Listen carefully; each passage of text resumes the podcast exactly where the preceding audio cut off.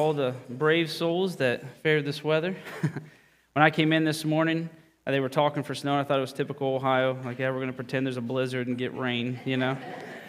then about 8:30, I looked out and I'm like, oh well, actually, there might be some snow. So um, I know several decided to stay home, and so I'm excited that you guys showed up. And I, I'm always excited to see all of you, but I got to be honest. There's a few faces in particular that really just filled me with joy today. Our brother Orlando has the rest of his family here.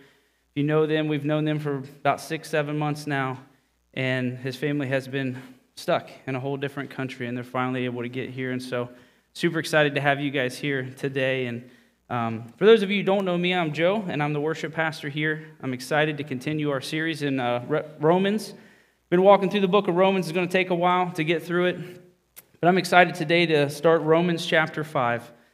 Uh, it's a chapter that's probably one of my favorites in all of Romans. And so we're going to dive right in. If you would get your uh, Bibles out, phone, or it'll be on the screen, we're going to read Romans chapter 5, verses 1 through 5. And let's stand in honor of God's word as we read this together.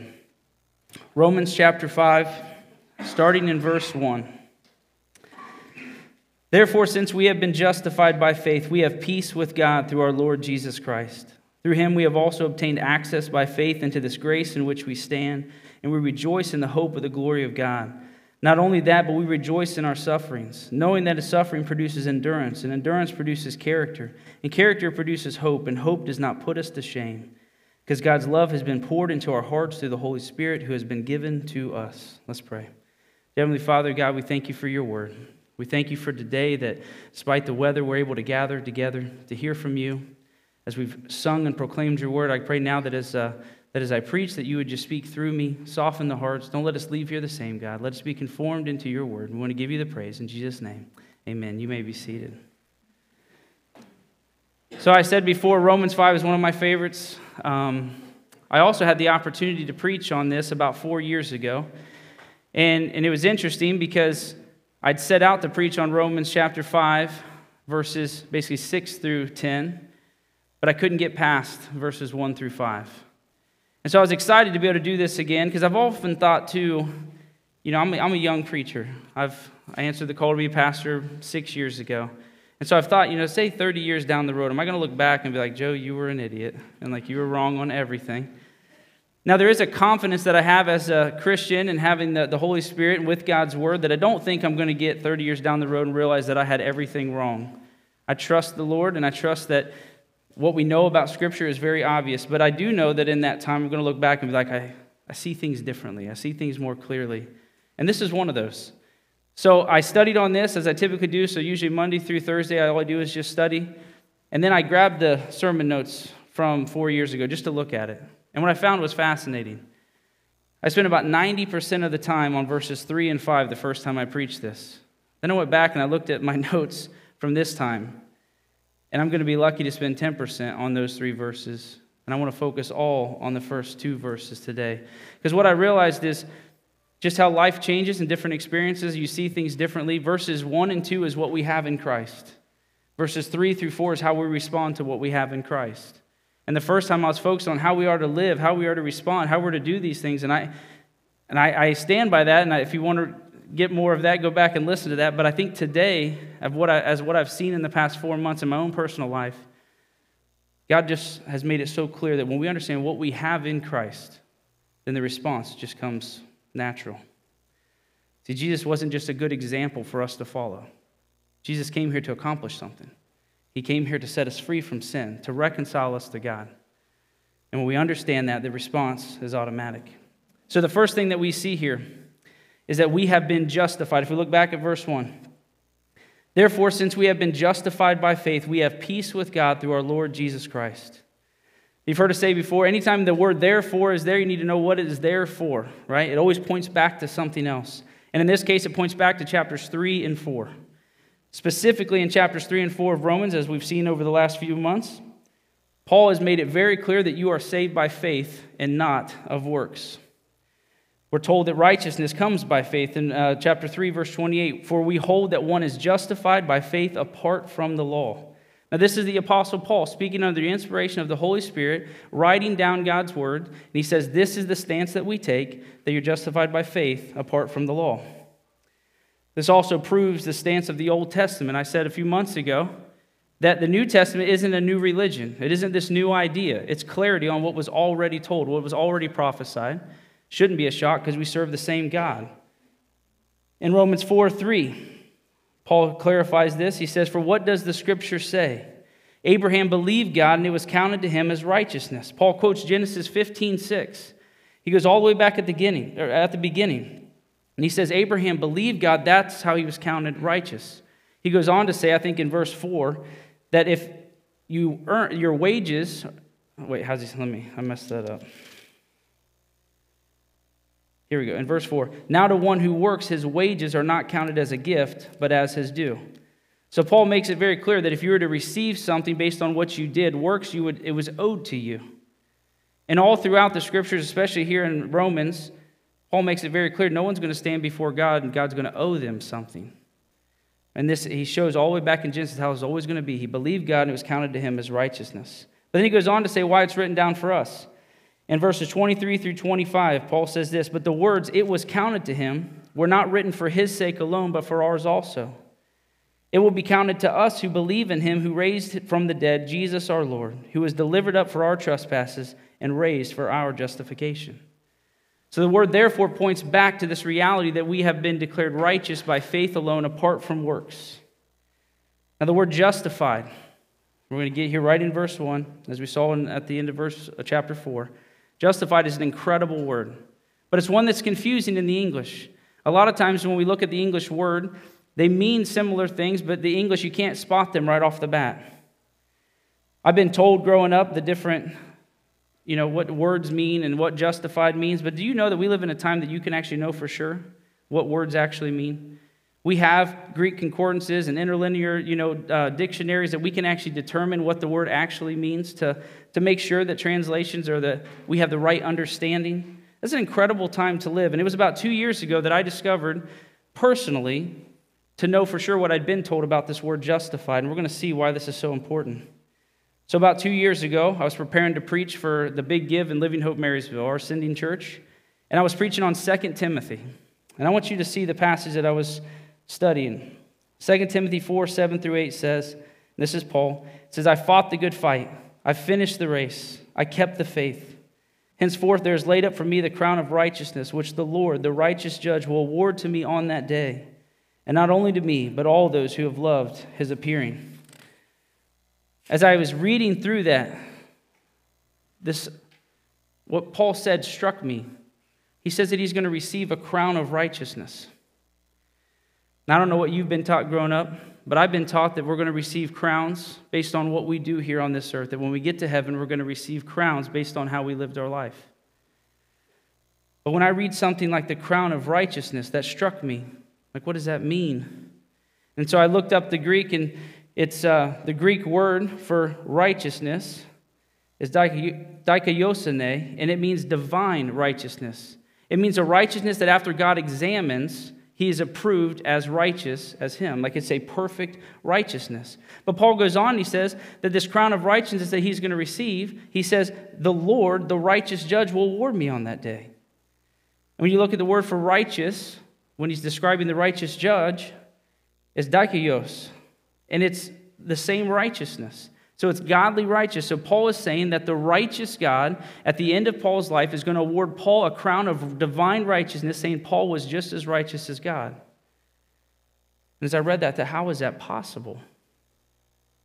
Because my understanding was that this was based on our work. This was based on what we did in our life. And yet Paul's saying that he's going to receive a crown of righteousness. But if you notice at the end of 2 Timothy there, he says, But not only me, all those who love the appearance. So he says, Every Christian at the end of the, when the Lord returns is going to receive this crown of righteousness. That the righteous judge is going to say, You were righteous, and as righteous as me. That bothered me. So I'm like, how, how can this be? Uh, you know, you're taught something your whole life and you're, you're digging through it. Like, this isn't adding up to me. How could I ever earn this? And so then you think, well, Paul, he was an incredible man. Paul is an extreme example, one of the most godly Christians that we have throughout the scriptures. Yet even he says, I was the chief of sinners. He says he was the least of all the apostles. He says he counted everything that he did in his life as nothing but to know the Lord. And it wasn't just Paul. Remember, he says we get it too. And in that moment, Romans 5 came to mind, where it says, We have been justified. I've been told justified means righteous. But this was too big not to know for sure. I think we all have moments where, you know, a pastor tells you something or whatever, but you got to know these things for sure when this much weight carries on this. So I want you to know what I discovered, and it'll be up on the screen. If you look at justified here, same exact Greek root. And what justified means is that we have been declared righteous. This blew me away. This is a legal word for innocence. That God has declared us righteous, which threw everything I'd been taught out the window. Because you and I don't deserve this. You and I aren't going to get to heaven. And God says, hey, great job. Here's this crown based on what you did in your life. No, He's going to say, well done, good and faithful servant. Here's what Christ earned for you. I'm telling you, that blew my mind. And this has been one of my favorite passages ever since. This is actually the song I wrote a couple years ago, All Because of Christ, is because of this reality. That for the first time I'd been told that, you know, Christ saves you, but then, you know, how you live your life, you're going to get these. And again, no one's going to get to heaven and say, God, you owe me this. I did this. Where's my reward? There's a reason we're going to cast it back at the feet of Jesus because he's the one who did it for us. I think this is my, it's my favorite word in all the Bible because this is who we are in Christ. We have been declared righteous because of what Christ has done. Now, notice this isn't who we will become one day. It's not in the future, it's not when we get to heaven. This is who we are right now. All those that have confessed Jesus as Lord and believe in your heart that God raised him from the dead, you are justified, declared righteous right now. You're not waiting for this, it's already done. In our passage here, it says, Since we have been justified. That's the ESV, that's what I read from. Your Bible might say, having been justified, or it might say, being justified. Regardless of the translation, it's one Greek word. It's just justified, declared divinely righteous. This word is a past tense of a present reality. This is already accomplished.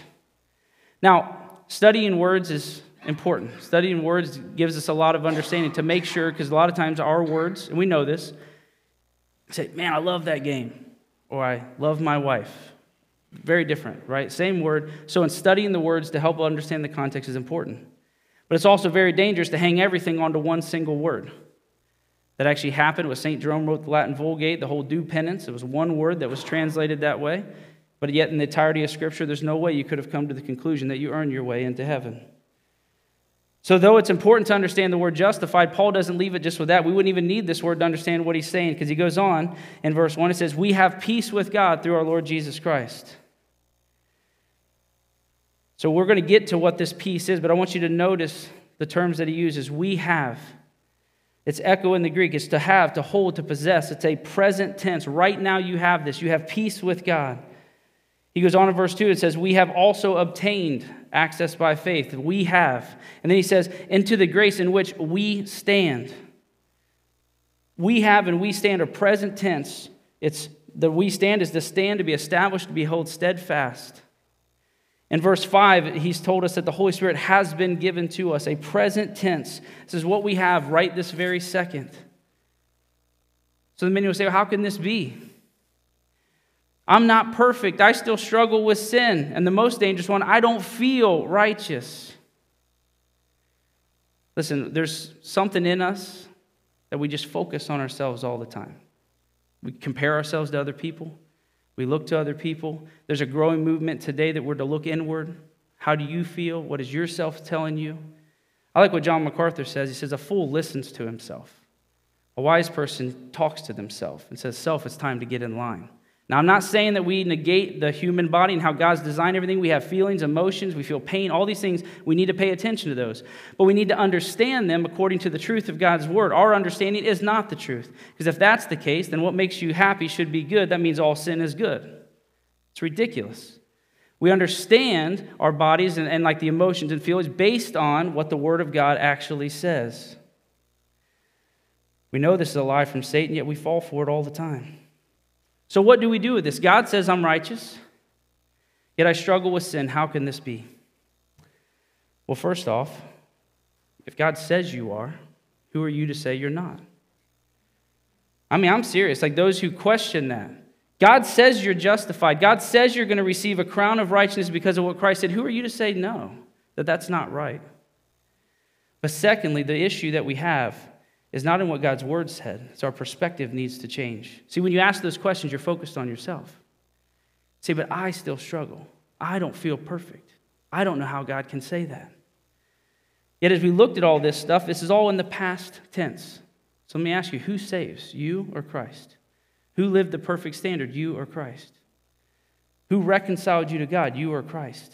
Friends, the reason that these are in a past tense of a present reality is because this was accomplished 2,000 years ago on the cross.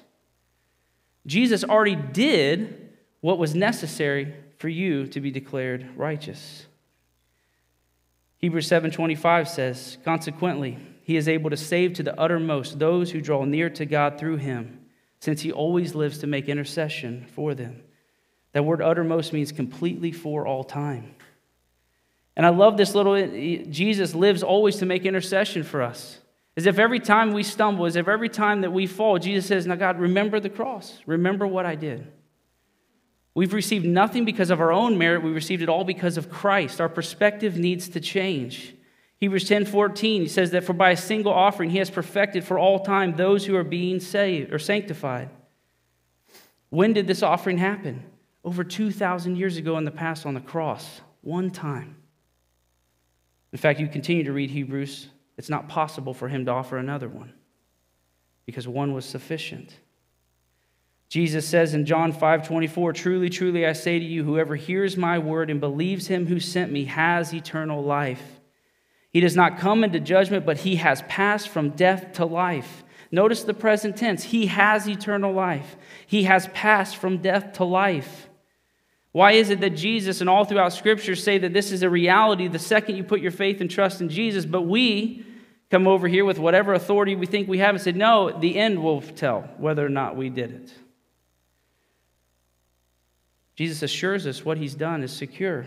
John 6, 37, Jesus says, All that the Father gives me will come to me, and whoever comes to me, I will never cast out. Who are we to say, No, that's not right, Jesus? You don't have the authority to say that. Romans 8:33 Who shall bring any charge against God's elect? It is God who justifies. Who is to condemn? Christ Jesus is the one who died more than that, who was raised, who's at the right hand of God, who indeed is interceding for us. Who are we to say otherwise? Now, some will say, well, yeah, you got to believe in Jesus, but then you got to live a perfect life. You got to believe in Jesus, but then it's up to you. I'm not going to get into all that debate. I've done that multiple times. It's very frustrating to me. But at the same time, I want to encourage you if you struggle, like, how can people come to this conclusion? The entire New Testament deals with people who struggle with that. So we do need to show some grace in that. But nowhere in the Bible does it even allude to the reality that you somehow earn something from God. Because the second it's up to you, then you have to stand before God and God owes you something. And you and I both know that's foolish. It's exactly the word Paul uses in Galatians 3 3. Are you so foolish? Having begun with the Spirit, are you now perfected by the flesh? If you needed it to start, how do you think that you can somehow pick it up where Christ started and end it on your own? Are you so foolish? God doesn't do just part of it, He does it all. Philippians 1 6, Paul says, I am sure of this, that he who began a good work in you will bring it to completion at the day of Jesus Christ. He also says in 1 Thessalonians 5 Now may the God of peace himself sanctify you completely, and may your whole spirit and soul and body be kept blameless at the coming of our Lord Jesus Christ. Notice this last part He who calls you is faithful, he will surely do it. Now, I'm not saying, and I think this is the issue that most people have oh, so you can just do whatever you want. You sin as you please, and you just go to heaven. Like it doesn't matter. Nobody's saying that. In fact, the Bible says God forbid that. Someone who does that, First John says that that someone is not a Christian.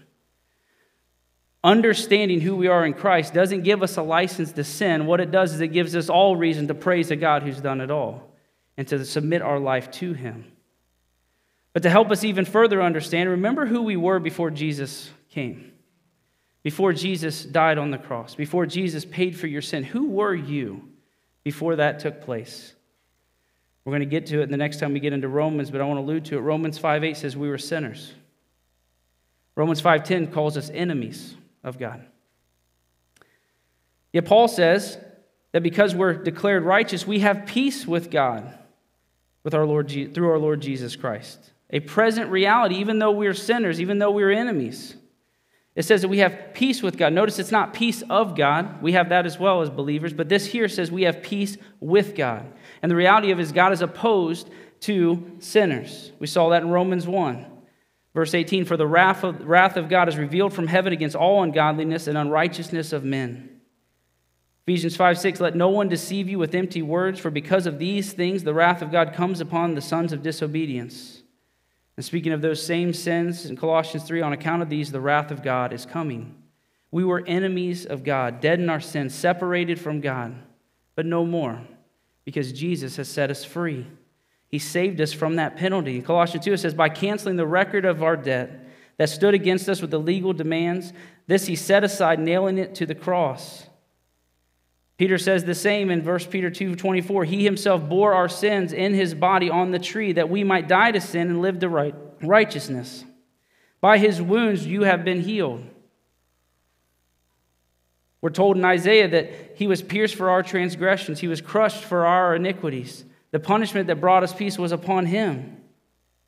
Friends, all this happened when we were sinners, when we were his enemy. That's when Christ died.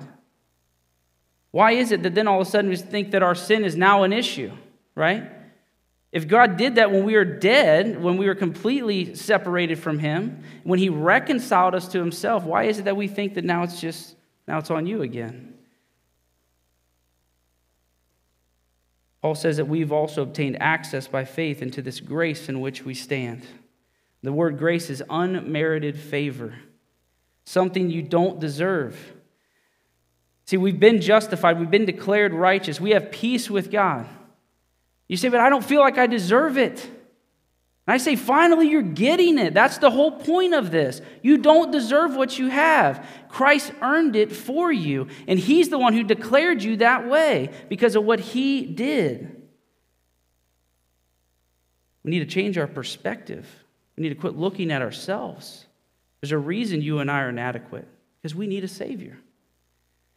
I also find it interesting that all throughout the Old Testament, you know, I think that's the big thing. Got, God gave the law. He's, he's got all these 613 commandments of Moses, all these different things. So, how could it now just be faith in Christ? That doesn't make any sense. Well, my question to you is why were they looking for a Savior?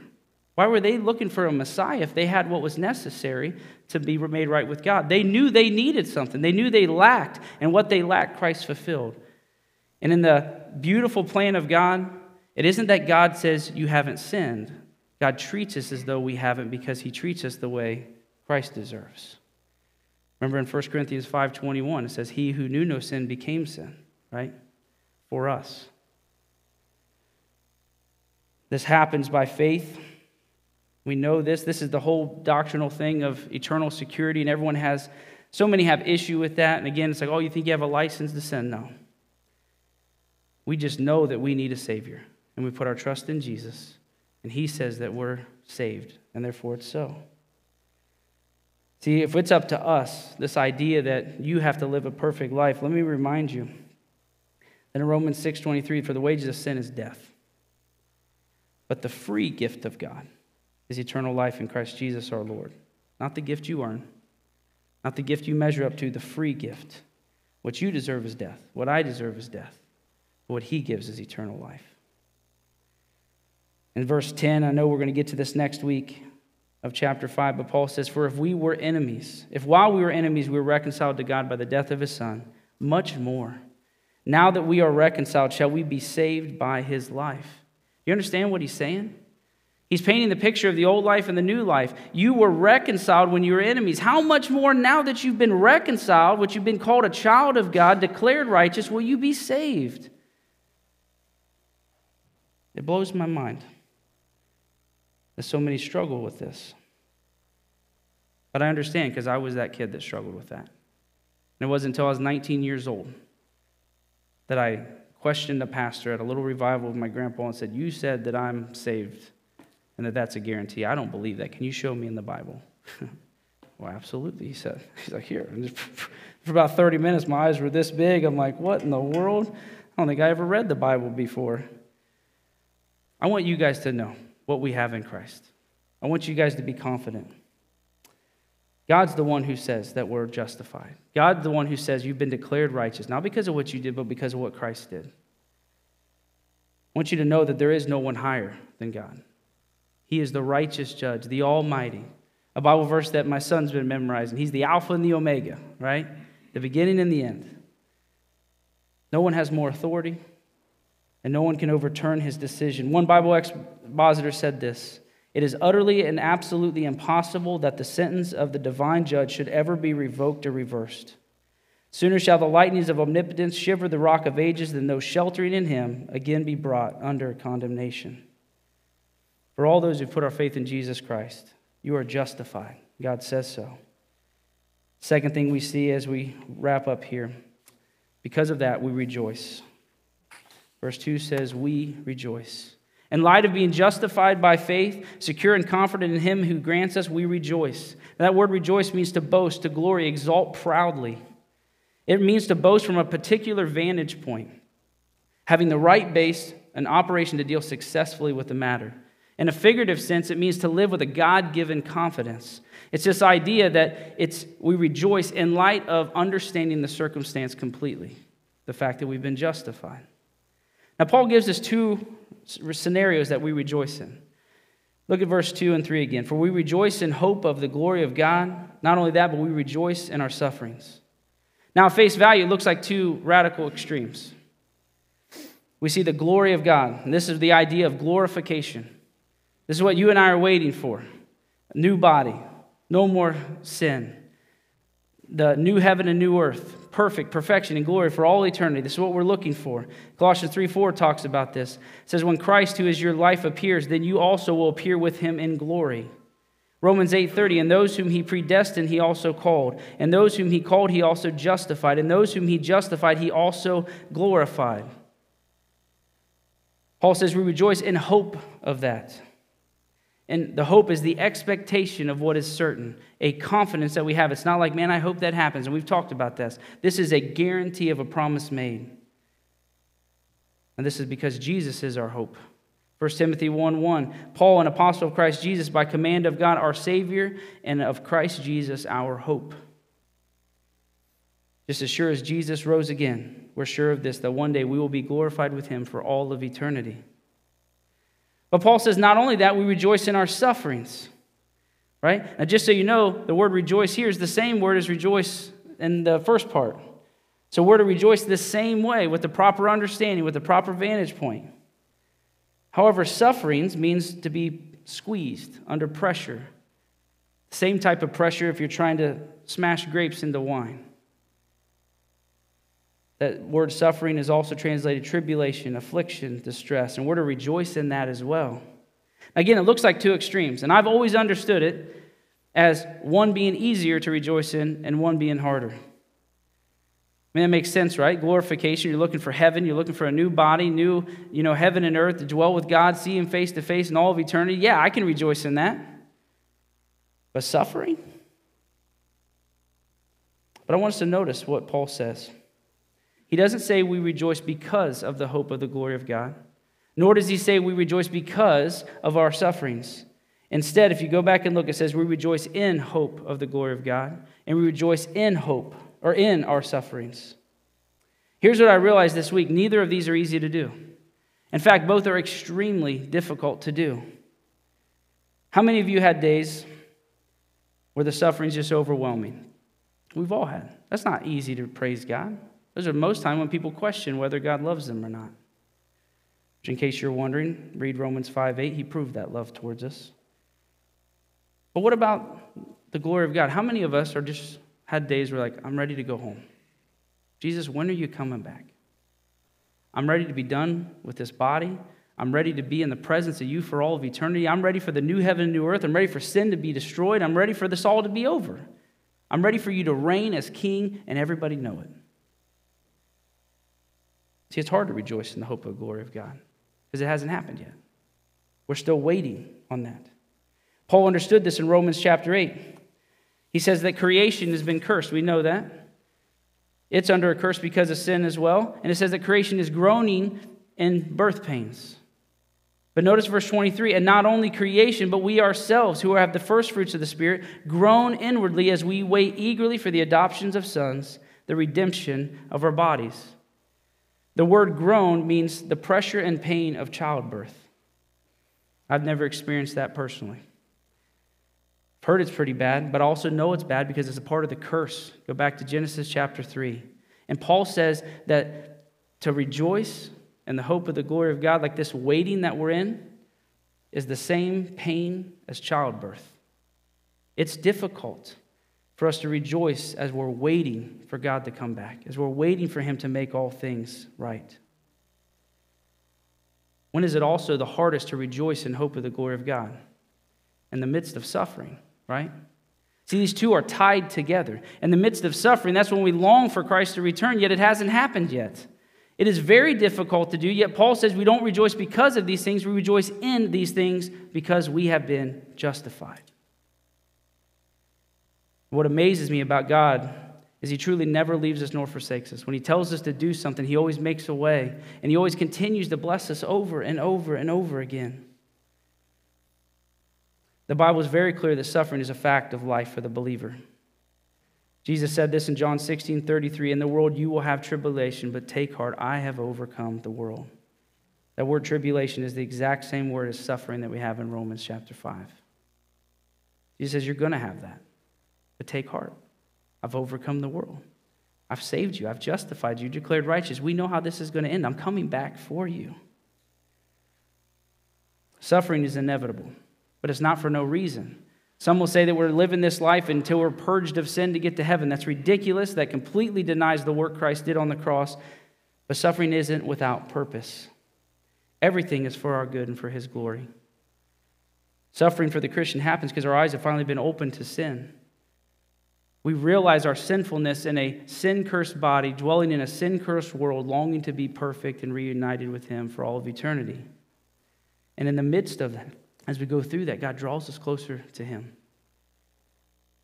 Everything God does is for a reason.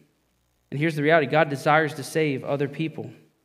God's design is that people are saved by faith. And what we're told in Romans chapter 10 is faith comes by, from hearing and hearing the word of Christ. You and I have a job to do. There's a reason we don't get saved and go to heaven. It's because God wants us to share the gospel. And through the proclamation of the word, that's how people come to faith. And just so you know, when you wake up and say, God, come on, when are you coming back? 2 Peter 3 9 says this The Lord is not slow to fulfill his promise, as some count slowness, but is patient toward you, not wishing that any should perish, but that all should reach repentance. The reality of it is, is every morning you wake up, you should praise the Lord. Because there's one more person that still needs saved. There's one more person that is waiting to hear the gospel of Jesus Christ and to come into the family of God. Yet while we wait, there's going to be suffering. Depending on how long we wait, probably increasing suffering as the world constantly is opposed and hostile to the Lord. But I'm going to mention this last part as we close. God doesn't leave us alone in this suffering.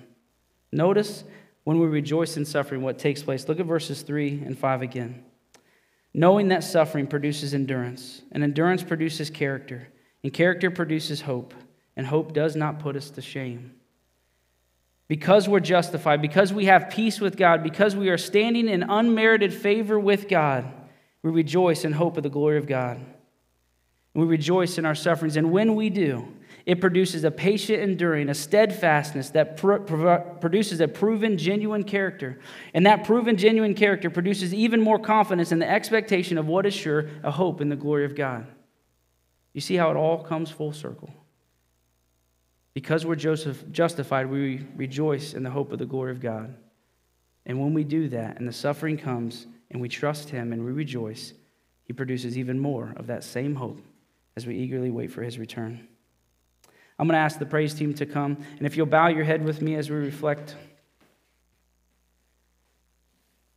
As I mentioned before, this is a, one of my favorite passages in all of Scripture.